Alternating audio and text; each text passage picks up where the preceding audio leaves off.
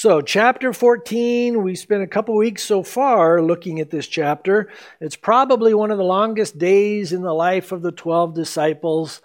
Uh, it started off that day with Jesus getting word that John the Baptist was beheaded and he was killed by King Herod Antipas. So when John uh, word comes to Jesus about that, he takes the 12, he says, "Let's get away, let's go up in the hills." And we're going to have some r&r for basically you know just a quiet time together with the lord. Well as soon as they get up there the crowds figure it out and they quickly descend upon jesus and the disciples. Just multitudes. And we'll see there was like 15 to 20000 people will show up. And we're told that jesus when he sees them he was moved with compassion for them. Uh, it says that he healed the sick. He taught the people concerning the things about the kingdom of God. And as the day wore on, the disciples started telling Jesus, hey, it's getting late. Uh, the people are getting hungry. We need to send them away right now so that they can get to some villages and find something to eat. And Jesus, knowing what he's going to do, he says, You give them something to eat. And they're like, Whoa, we don't have enough money to feed any of these people. We can't do that. And finally, Andrew found this young boy who had a, a lunch. You know, he had five little barley loaves and two small fish, and he brings this to Jesus and he says, But what are these among so many? Interesting what's going on in his mind. I don't know. That's all we got. Let's, I'll give it to Jesus, see what he can do. And that's one of the lessons we sing, uh, see in all this because Jesus tells him, Bring them here to me. And for us, whatever you have, no matter how insignificant you think it is, no matter how worthless you think you might be, God can use you. He can use whatever you bring to Him, and He can multiply it. He can do above and beyond anything that we could hope or imagine. The, Jesus tells the disciples, get all the people to get into groups of 50 and hundreds. And so, all, you know, just again, 15 to 20,000. We know it's a lot because there's 5,000 men that are fed. And then at the end of that section, it says, plus their um, the women plus the children and so easily 15 to 20,000 people were on this hillside and it says Jesus takes the bread and the fish he you know blesses it and he starts to create more and more bread and fish and it just starts multiplying and the, the word for baskets or these large like a laundry basket that they're filling up and these guys are taking them to all these groups of 50 and 100 probably just dumping it out there you know among them running back to jesus. He's filling them up as fast as they can get to him he's taking them back and forth till everybody eats. Everybody is full and it literally means they were gorged, they were stuffed to the max. And then Jesus tells the disciples, Go and gather the leftovers. And each one of the 12 disciples came back with their own full basket of bread and fish. So Jesus knew exactly how much to make to fill up everybody and then also to blow the minds of these disciples. You each have your own full basket. And so the Lord is teaching them a valuable lesson through this miracle, especially how Jesus will supply whatever we need, whenever we need it. But then we saw how the multitude, they wanted to take Jesus by force. This is what the Gospel of John says. They wanted to make him king.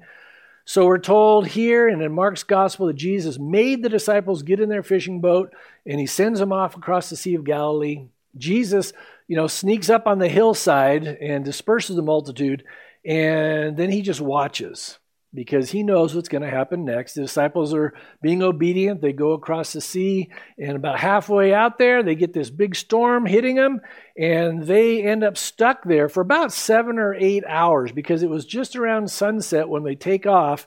And Jesus will walk on water to them around four or five in the morning. It was the fourth watch which means it was like four or five in the morning. Jesus will come to them. And so they've been working, rowing for seven or eight hours. They're exhausted. And when Jesus walks out to them, it says they're just shocked. They're like, it's a ghost. And he says, no, no, no, it's I, or I am, ego eimi, don't be afraid. And so Peter's the one who says, Lord, if it's you, command that I come to you on the water. And so Jesus says, Come. And Peter literally gets out of the boat and starts walking on water. We don't know how far he walked, but he was walking close enough to Jesus to where he starts looking at the storm. he starts freaking out and he starts to sink. He says, Lord, save me. And Jesus reaches down and he picks him up. And then they get into the boat. And Jesus simply says, Oh, you have little faith. Why did you doubt? In other words, Peter, you're doing so good, but you got your eyes off of me. You know, you need to keep your eyes on me. And so when they get in the boat, we're told the storm ceased. The disciples say, Truly, you're the Son of God. And they worshiped him. Again, Jesus is God the Son, worthy of our worship. If he's not God, then they would be committing idolatry by worshiping Jesus. And so they worship him. And then it says, instantly, in uh, I think it's Mark's gospel, they're, they're on the shore. They're there by Capernaum the next day. It's like, again, four or five that next morning. So a long day for the disciples. So we pick up at the end of chapter 14, starting in verse 34, and we'll go quickly through this. It says, When they had crossed over, they came to the land of the Geras, uh, Gennesaret. And when the men of that place recognized him, they sent out into all the surrounding region, brought to him all who were sick and begged him that they might only touch the hem of his garment, and as many as touched it were made perfectly well. And so, again, word quickly spreads throughout the surrounding region that Jesus is back. And apparently, the people had heard the story of the woman with the issue of blood for 12 years. Remember, we saw that earlier where she says in her, you know, to herself, If I could only touch the hem of his garment, I know I could be healed. And, and so she does, and she's healed, and Jesus calls her out because he wanted her to come forward and testify what happened. And so word probably spread about her. And so now everybody's just wanting to touch the hem of his garment. Even if we just touch his garment, we'll be healed. And it says, all who did were made perfectly well. That literally means they were made completely whole. So Jesus is blowing people's minds. This was incredible. This was real. This, there's no gimmicks. There was no hype. It was just Jesus being Jesus. You know, he was doing what he wanted to do, how he wanted to do it, proving that he was the promised Messiah.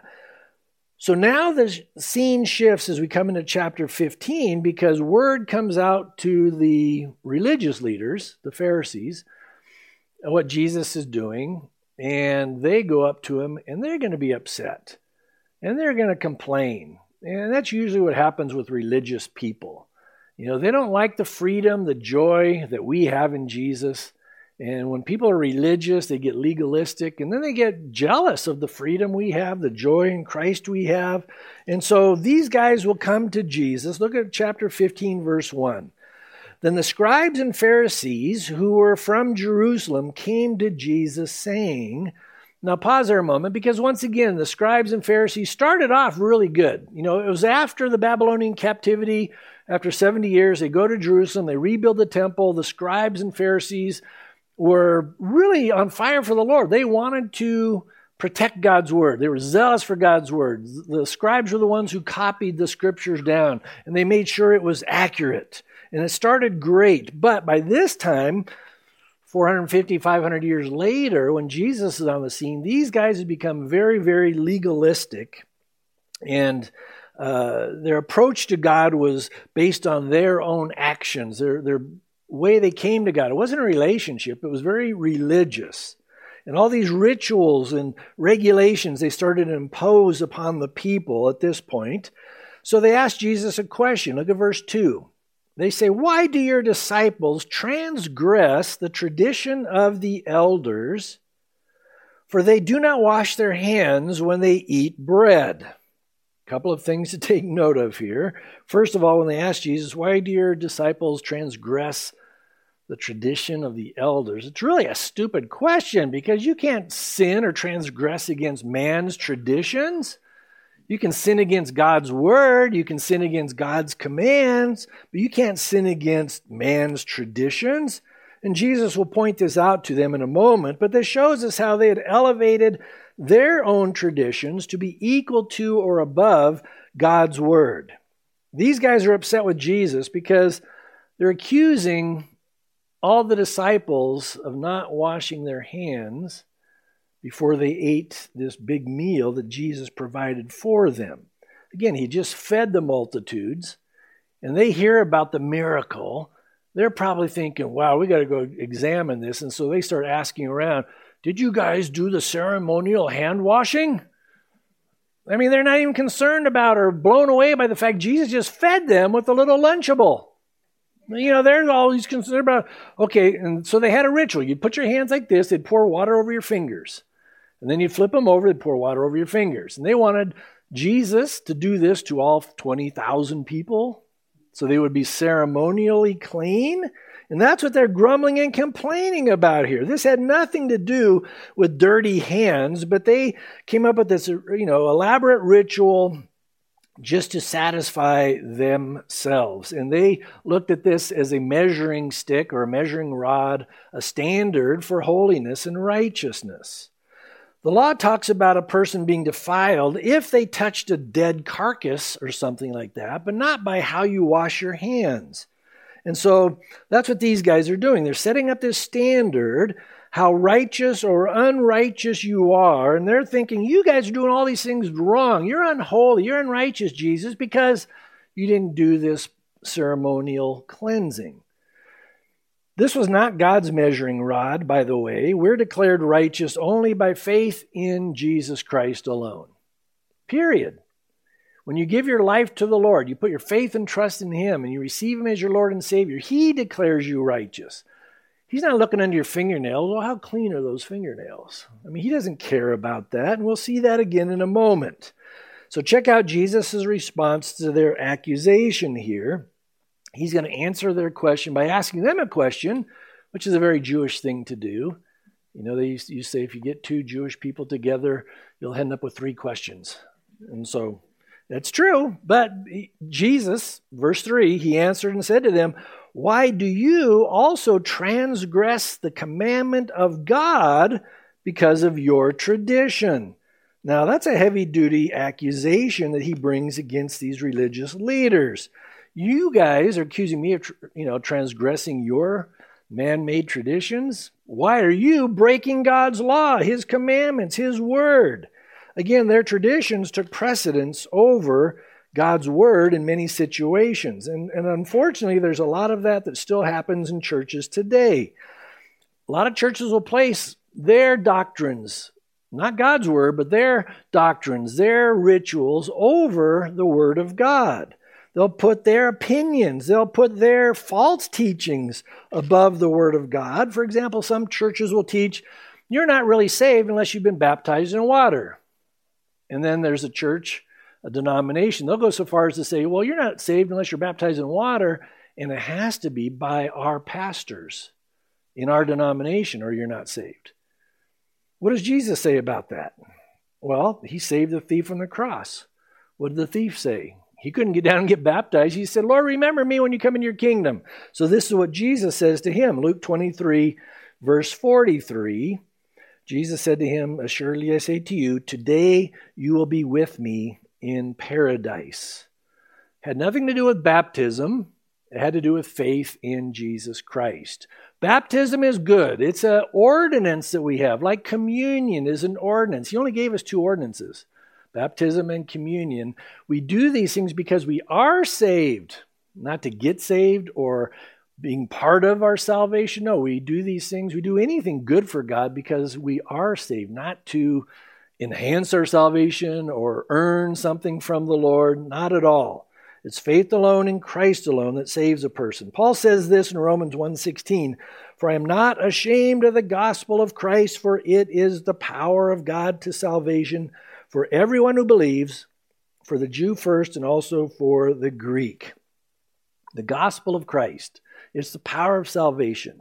And it simply refers to the fact that Jesus died on the cross and shed his blood for your sins, for my sins. He was sacrificed in our place, he was the substitute for our sins. He paid the price we could never pay. And again, it was his perfect, spotless blood that was the only acceptable payment for our sins. But after three days, Jesus is in that tomb, and after three days, he came back to life. He rose from the dead, And it's only because he's alive today that he can offer somebody the free gift of eternal life. If he stayed dead and buried and didn't rise up, then Paul says there in 1 Corinthians 15 that we are of all people most to be pitied. In other words, we're without hope. Might as well just go hang out and play because if Jesus didn't rise up from the dead, then there is no hope of life after death. But because he did, whoever comes to him by faith alone, he will give you eternal life because he's the author of life. We hold fast to verses like this Ephesians 2, verses 8 and 9. It says, For by grace you have been saved through faith. And that not of yourselves, it is the gift of God, not of works, lest anyone should boast. Again, salvation is a free gift from Jesus to us, and there's absolutely nothing we can do to merit or earn, and we certainly don't deserve God's salvation. So we need to be careful to not add anything like traditions of men to the gospel message. Some churches will say, well, you, you're saved when you're baptized as a baby. And some of you, I know many of you grew up in a denomination, a church that practiced that. You get baptized as a baby. I've run into so many ex Catholics, you know, that said, I didn't know anything about Jesus. I had no idea. But they, they try to say, well, you're saved, you're good with God because you were baptized as a baby. And they have no idea who Jesus is. They don't know what the Lord has done for them.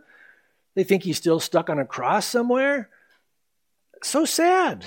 Some will say, well, I'm saved because I'm a member in good standing. My name is written in this church membership book. You know what? That means diddly squat. Our name must be written in the Lamb's Book of Life. If it's not in the Lamb's Book of Life, it doesn't matter where your name is written, what church denomination you're part of. Others may say, well, you're only saved if you speak in tongues. Well, not according to Paul. He says, not all speak with tongues, so that's not the measuring rod either. Again, there's a thousand different things people can try and add to the finished work of Jesus Christ upon the cross. I love what Paul says here. Look at this verse, 1 Corinthians 1 17 and 18. This should solidify it as far as baptism and regeneration and all that. For Christ did not send me to baptize, this is the Apostle Paul, but to preach the gospel. So, you know, look at that. He didn't send me to baptize. If baptism was part of the gospel, then he wouldn't have said this. He didn't send me to baptize. No, he sent me to preach the gospel. And then he goes on to say, I didn't baptize hardly any of you guys. A couple of you, Gaius and Stephanus, but the rest, I, that's not why I came. I didn't come to baptize, but to preach the gospel, not with wisdom of words, lest the cross of Christ should be made of no effect. For the message of the cross is foolishness to those who are perishing, but to us who are being saved, it is the power of God. And when you really think about it, man's traditions are death when it comes to our relationship with Jesus. Traditions often cause people to go through the motions of Christianity, and we look religious, but they cannot draw our hearts closer to the Lord. This is why Jesus says things like John chapter 4, verse 24, where he says, God is spirit, and those who worship him must worship in spirit and truth. It's not through burning candles or incense. It's not through looking through stained glass images of Jesus. It's not through playing in a sandbox. Some of you know what I'm talking about. Where you draw your sins in the sand and then you picture, visualize Jesus wiping it away. No, you're saved. Your sins are washed away because of faith in Christ, not because of some sandbox or litter box. Might as well be.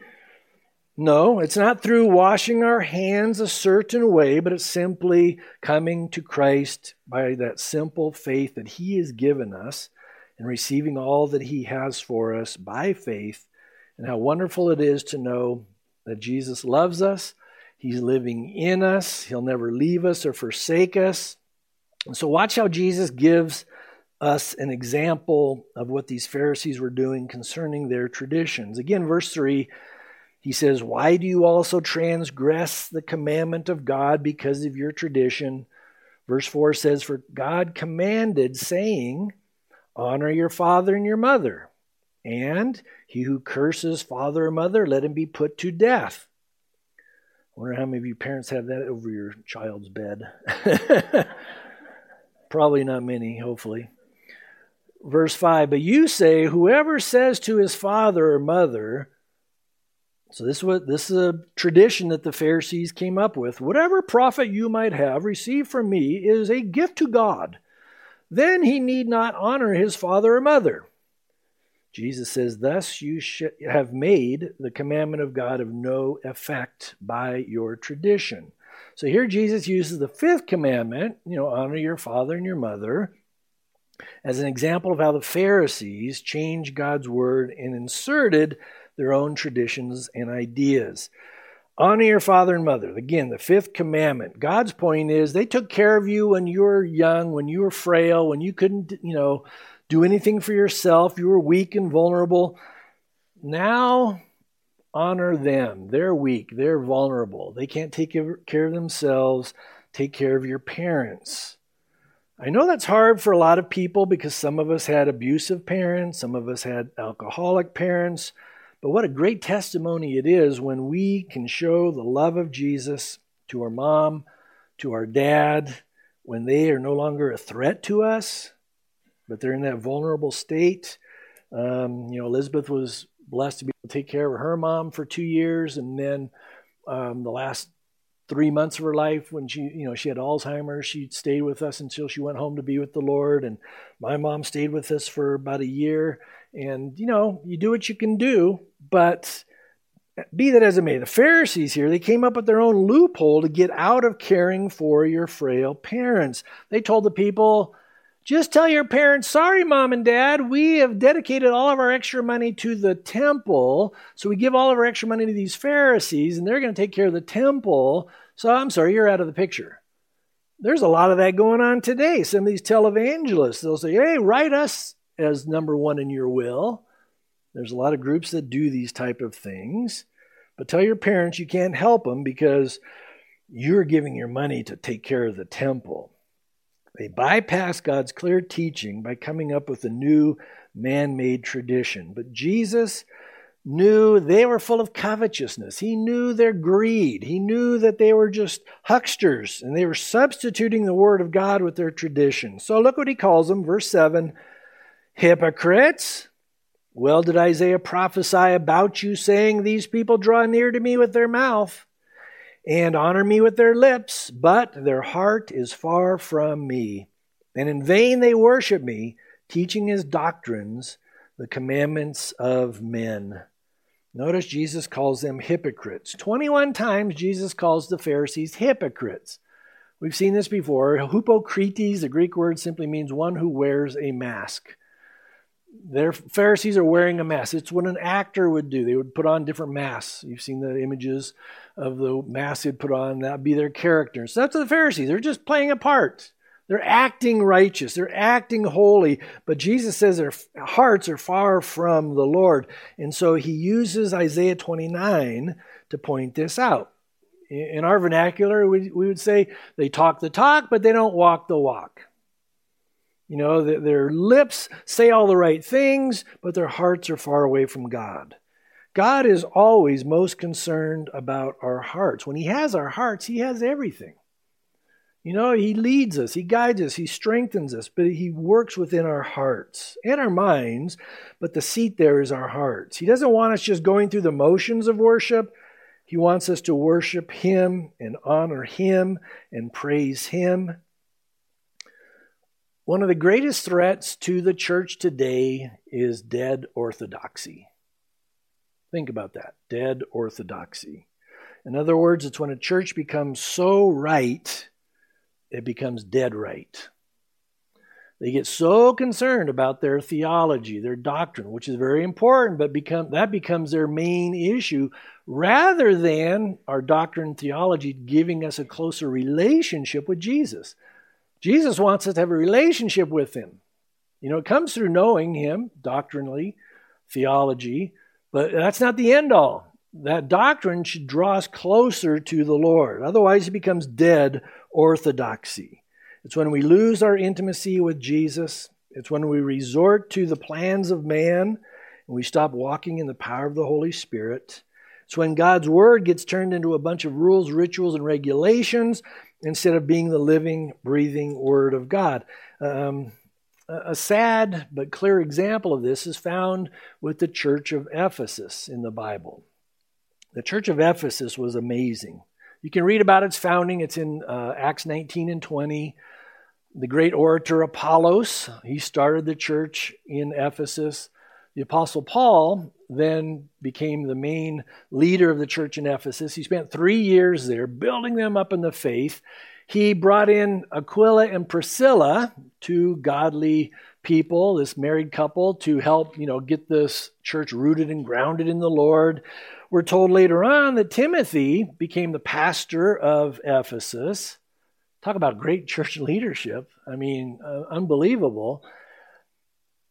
Tradition says, or history says, we don't know biblically, but the Apostle John, we're told, was he spent his last two years when he's almost 100 years old in Ephesus. But before he went to Ephesus, when he's 99, 100 years old, he was on the island of Patmos. Think about that for a moment because Jesus will give him a letter to write down to Ephesus. Many people, though, got saved through the outreach there in Ephesus. In Acts 19, verse 10, it says, All who dwelt in Asia heard the word of the Lord Jesus. And again, it came from this powerful church. The people turned from idols, they trusted in Christ alone for salvation. Paul's letter to the Ephesians, it's considered one of the pinnacles of the New Testament. It's one of the most amazing books where you're taken up into the heavenlies with the Lord, seated at the right hand with the Lord in glory. It's glorious. In Acts 20, we read the Apostle Paul meeting one last time with the elders of Ephesus, and he gives them uh, many warnings about false prophets, false teachings. He tells them to be on guard.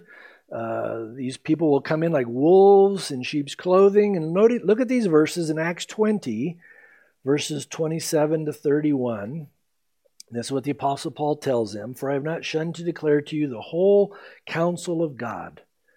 Therefore, take heed to yourselves and to all the flock among which the Holy Spirit has made you overseers, to shepherd the church of God, which he purchased with his own blood. God's blood, that's Jesus. For I know this, that after my departure, savage wolves will come in among you, not sparing the flock. Also, from among yourselves, men will rise up speaking perverse things to draw away the disciples after themselves. Therefore, watch and remember that for three years I did not cease to warn everyone night and day with tears. Again, amazing, powerful church. And then you move ahead about 40 years after Paul meets with these elders. About 40 years later, Jesus writes them a letter. Do you know Jesus wrote letters? They're recorded for us in the book of Revelation. He wrote seven letters. First one he writes is to the church of Ephesus. So you go about 40 years from when Paul warned them.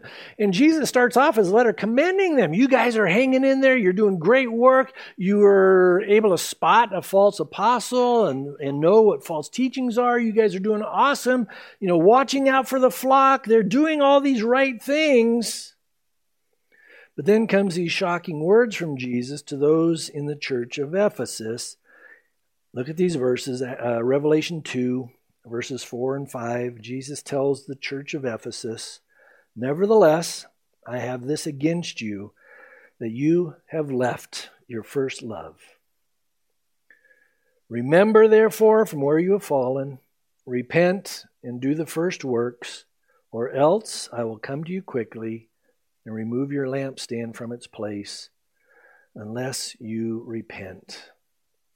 That's exactly what happens when people drift away from their close, personal, intimate relationship with Jesus and they just get caught up in all the motions of being a Christian. Listen closely Jesus loves you.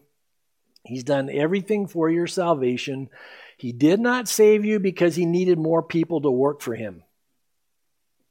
He saved you because he loves you. He saved you so you can spend eternity with him in glory. He saved you because he wants you to grow in that love relationship with him. 1 John 4:19 says we love him because he first loved us. And it was the love of Jesus that drew us to him in the first place. And that's what he's saying. Return to your first love. You've left your first love. That's that intimacy with the Lord. When you first got saved, you were just like goo goo for Jesus. You're just like, oh, I can't wait to get home and open the Bible. When I got saved, man, every time I get home and I just had to go through the Word. I was at San Diego State and I hated school, but I loved the Word of God. And I just had my whole, I still got my original Bible. My mom, who was an unbeliever, bought it for me. It's crazy. But I still have it in my office. It's all torn up. It's all falling apart, but it's got so many underlined, you know, marked through it. I mean, I couldn't get enough of God's Word. But it was a relationship with Jesus. It wasn't just getting head knowledge, it was just, I can't believe you love a sinner like me, that you would save a wretch like me. And I was doing all these horrible things against the Lord, and yet He loved me and He called me to be His own. And it's His love for us that will usher us into glory, and it's His love for us and our love for Him that should motivate us to continue to serve Him with joy, in gratitude, with thanksgiving. But when we leave that first love relationship with Jesus, it's usually very slow, it's very unintentional. We started out on fire for the Lord, but after a while, we can start letting other things, even good things, creep into our lives. It causes the fire to go down. You know, it might be just smoldering. Remember when Jesus says, A bruised reed he won't break, smoldering flax he won't quench, a smoking flax? Does that mean he's not going to go and put out the little smoke that's coming from that little, you know, oil lamp? No, the picture is he's going to breathe on it and cause it to burst back into flame. That's what he wants to do in our lives. We often see this in our marriages as well. Oh, we still love our spouse, but the intimacy, the passion can slowly fade away. But in both cases, the solution is the same. Jesus says, Remember where you've fallen, repent, and then do the first works. Repeat. Get back on track with the Lord with an uncompromising heart. We need to start praising Him, thanking Him for saving us, just pouring out our hearts to Him. Talk to Him about everything you're going through in your life, in your marriage, with your family, your job, the people you work with. Talk to him about those things. So often, as we grow and mature in the Lord, we wrongly start to believe that, you know, God's too busy for us and He's got too many big things in the world to take care of. Can you imagine trying to watch out what's going on in Washington, D.C.? Surely He doesn't have time for my problems. No, that's, that's wrong to think that way. He cares about all the little stuff and the big stuff in our life. He loves us. He only wants us to bring everything to Him. He just wants to hear from us. That first love relationship is that simple, childlike faith and trust in the Lord. But oftentimes, the more we grow and mature as a believer, so often our intellect can get in the way. And this is where dead orthodoxy can become an issue. For example, when I got saved, I didn't know anything. What's omniscience? What's, you know, omnipresence? What's omnipotence? I mean, I didn't know those things. I just knew Jesus loved me. And he wanted me to talk to him. He wanted me to just draw near to him. But then you grow him and, oh, yeah, I know he's omniscient. He knows everything about everything. He knows everything about me. So why even bring all these things to him? Because he already knows. You know, we can become too intellectual to where we stop trusting him. Listen, those things should never cause us to shy away from God. Yes, we're to grow, we're to mature, but those things should never cause us to assume things about God assume what he's probably going to do in any given situation because when I start thinking that way, I'm actually placing my thoughts, my ideas above his or equal to his. And that's not a good thing to do. Come to him like a simple child and look at him as Abba, Father, as Paul says, Papa, Daddy. His ways are so much glorious, so much higher than our ways. But when we stop trusting, when we just start thinking or, or, assuming, well, I think God would probably do this, so I'll just do it, that quenches the Holy Spirit. That really grieves the Holy Spirit. And we start leaning on our own understanding about the things going on in our lives rather than leaning on the Lord and listening to the Lord, listening to His Word. And this is what we're warned about throughout Scripture. Don't lean on your own understanding. Remember Philippi- or um, Proverbs 3 verses 5 and 6. Look at these verses. Trust in the Lord with all your heart and lean not on your own understanding in all your ways, not just part of your ways, but in all your ways. Acknowledge Him, and He shall direct your paths. Ephesians 3, verses 20 and 21 says, Now to him who is able to do exceedingly abundantly above all that we ask or think. it's like, I can't even comprehend that. Exceedingly abundantly above all that we can ask or think. And so we assume, okay, you can think all these things about me and I don't care. I'm just going to do my own thing. And if I need you, Lord, I'll call on you because you're pretty big. No, that's not what he wants. He can do above and beyond all that we ask or think according to the power that works in us. To him be glory in the church by Christ Jesus to all generations forever and ever. Amen. Again, God's thoughts are infinitely higher than our thoughts. Look at this verse in Isaiah 55 9. We know this verse. It says, For as the heavens are higher than the earth, so are my ways higher than your ways, and my thoughts than your thoughts. You know, he knows but he cares and he wants to work. He wants to answer. He wants to speak into our lives through his word. Be careful. Don't become like these Pharisees. They were great at honoring God with their lips, but their hearts were far from the Lord. And we need to remember this as we sing, as we worship the Lord. my mind is so prone to just woo, drift off where we're worshiping. You know, you can be sitting there, oh Lord, thank you, you're so good. I hope the Broncos hire a good coach this year. you know, I mean, we get so caught up in things. Oh, I hope we can get Aaron Rodgers. That'd be good. Oh, I wonder how the snow at Powderhorn's doing right now. Oh, I want this gal, this guy to think I'm really spiritual. Look at me waving my hands. I mean, all kinds of stuff that gets in the way. It's like, no, focus on the Lord. Keep bringing every thought into captivity to obedience of Christ. Look at verse 10. When he had called the multitude to himself, he said to them, Hear and understand. Not what goes into the mouth defiles a man, but what comes out of the mouth, this defiles a man. In other words, a person is not defiled spiritually by what you eat or don't eat. Eating with clean or dirty hands does not make you holy or unholy or more righteous or less righteous but it's what comes out of our heart, what comes out of our mouth, it's in your heart, that's what will defile people. That defiles us, it'll defile others. I heard one pastor say it like this We can taste what goes into our mouth, but we can't taste what's coming out. But sadly, someone else will taste the words that come out of our mouth. Hopefully, it will be seasoned with salt and grace. Good point. Look at verse 12.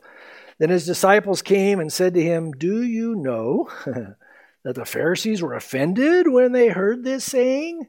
Don't you realize that the Pharisees are really offended by what you just said, Lord? But that's what the Pharisees wanted. They were trying to get Jesus trapped. They were always saying things to try to put him in a you know pickle or you know put him in a corner where he'd have to defend himself and all these other things. Listen, our media did not start fake news. Pharisees were always into fake news, but fake news started in the Garden of Eden when the enemy, the serpent, came to Eve. Did God really say? That's where fake news started. It's just grown from there. Did God really say that? Doesn't matter to these Pharisees that Jesus just fed 15 to 20,000 people or that he healed everyone who came to him. Our problem with you, Jesus, is you don't wash your hands. It's like, what? That is so stupid. How crazy are these people? Verse 13, but he answered and said, Every plant which my heavenly Father has not planted will be uprooted. Remember the parable of the wheat and the tares? The Father sows the wheat, but then the enemy came and he sows the tares, the weeds. So every plant which my heavenly Father has not planted will be uprooted. Let them alone. We need to do that with a lot of news channels, a lot of politicians. Let them alone. Don't get all caught up in what they're saying and doing. They are blind leaders of the blind. And if the blind leads the blind, both will fall into the ditch. In other words, let the naysayers, the doubters, the wicked people, they're going to always be around. Let them do what they're going to do. Let them alone. But don't worry about them. Don't get all caught up in their drama. God will judge them in the end. We need to keep our eyes on Jesus. This world will fall into the pit, but we have the Savior. He's going to lead us to, well, he's our good shepherd. He leads us to the still waters, the green pastures. So we don't have to get all caught up in all the drama of these guys, these people out there. Verse 15 Then Peter answered and said to him, Explain this parable to us. So Jesus said, Are you also still without understanding? Do you not yet understand that whatever enters the mouth goes into the stomach and is eliminated? Is that clear to everybody? I don't need to go into details about that, right? Okay. Pretty simple. But those things which proceed out of the mouth come from the heart, and they defile a man. For out of the heart proceed evil thoughts, murders, adulteries, fornications, so all these sexual sins, thefts, smash and grab, false witness, blasphemies. These are the things which defile a man. But to eat with unwashed hands does not defile a man. So obviously, Jesus is talking about food. Eating an apple or eating a Big Mac doesn't defile you or make you holy. Eating yogurt and granola doesn't make you more righteous. Eating pizza doesn't make you less righteous. Eating a Big Mac might make you sick. Oh, sorry. Um, now, if we get In-N-Out here soon, that'll make you holy and righteous. you know what I mean? On the bottom of the cup, it's got John 3:16 under there. On their fries, it's got Proverbs 3 verses 5 and 6 on there. I'm just kidding. I hope we get it In-N-Out, but it won't make you holy or righteous or unholy or unrighteous. It's what we allow into our hearts. That's what Jesus is saying. That is what is most important. Jesus didn't come here to tell us how to wash our hands and have clean hands. He came to cleanse our hearts of all sin. He came to cleanse us of all unrighteousness. And we need to guard our hearts from the wicked, sinful stuff that tries to hinder our close, intimate relationship with Jesus. That's the bottom line. It should always come from a heart that He fills up overflowing with love. Love is the beginning, love is the end. God is love. Do we love the Lord with all of our heart, mind, soul, and strength? I know there's always a lot more room to grow in that love relationship with Him. We got time. So turn with me real quick to Colossians chapter 3. It's not um, on the screen, but let's look at a few verses here in Colossians 3. I'll end with this. This is always my go to section of Scripture as far as keeping priorities straight and keeping our focus on the Lord. Make sure we keep our eyes looking to Him. Colossians 3, starting in verse 1, says, If then you were raised with Christ, so now you're born again, you're new creation in Christ, seek those things which are above, where Christ is, sitting at the right hand of God. Set your mind on things above, not on things on the earth. For you died, in other words, you were crucified with Christ, and your life is hidden with Christ in God. When Christ, who is our life, appears, then you will then you also will appear with him in glory. Therefore, put to death your members, your physical body parts which are on the earth fornication, uncleanness, passion, evil desire, and covetousness, which is idolatry. Because of these things, the wrath of God is coming upon the sons of disobedience, not upon the bride of Christ, but those who were in rebellion against God, in which you yourselves once walked when you lived in them. Verse 8 But now you yourselves are to put off all these anger, wrath, malice, blasphemy, filthy language out of your mouth. Do not lie to one another, since you have put off the old man with his deeds, and here's the key have put on the new man who is renewed in knowledge according to the image of him who created him. so we're to set our minds on things above, get into the Word of God. Then he starts to transform your thinking. He transforms your mind through the Word of God, and then you start to see who he really is and how awesome God is.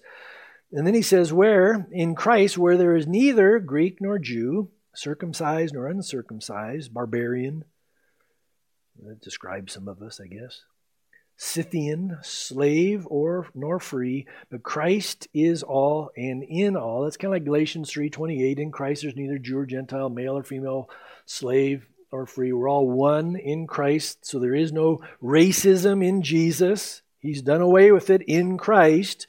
We're all created in his image and likeness. Therefore, verse 12, as the elect of God, holy and beloved, put on, so we're putting off all this junk, and this is what we put on tender mercies, kindness, humility, meekness, long suffering, bearing with one another, and forgiving one another. If anyone has a complaint against another, even as Christ forgave you, so you also must do. But above all these things, put on love, which is the bond of perfection. And let the peace of God rule in your hearts, to which also you were called in one body, and be thankful. Let the word of Christ, that's what we're spending time in God's word, let the word of Christ dwell in you richly in all wisdom, teaching and admonishing one another in psalms and hymns, spiritual songs, singing with grace in your hearts to the Lord, and whatever you do, in word or deed, do all in the name of the Lord Jesus, giving thanks to God the Father through him.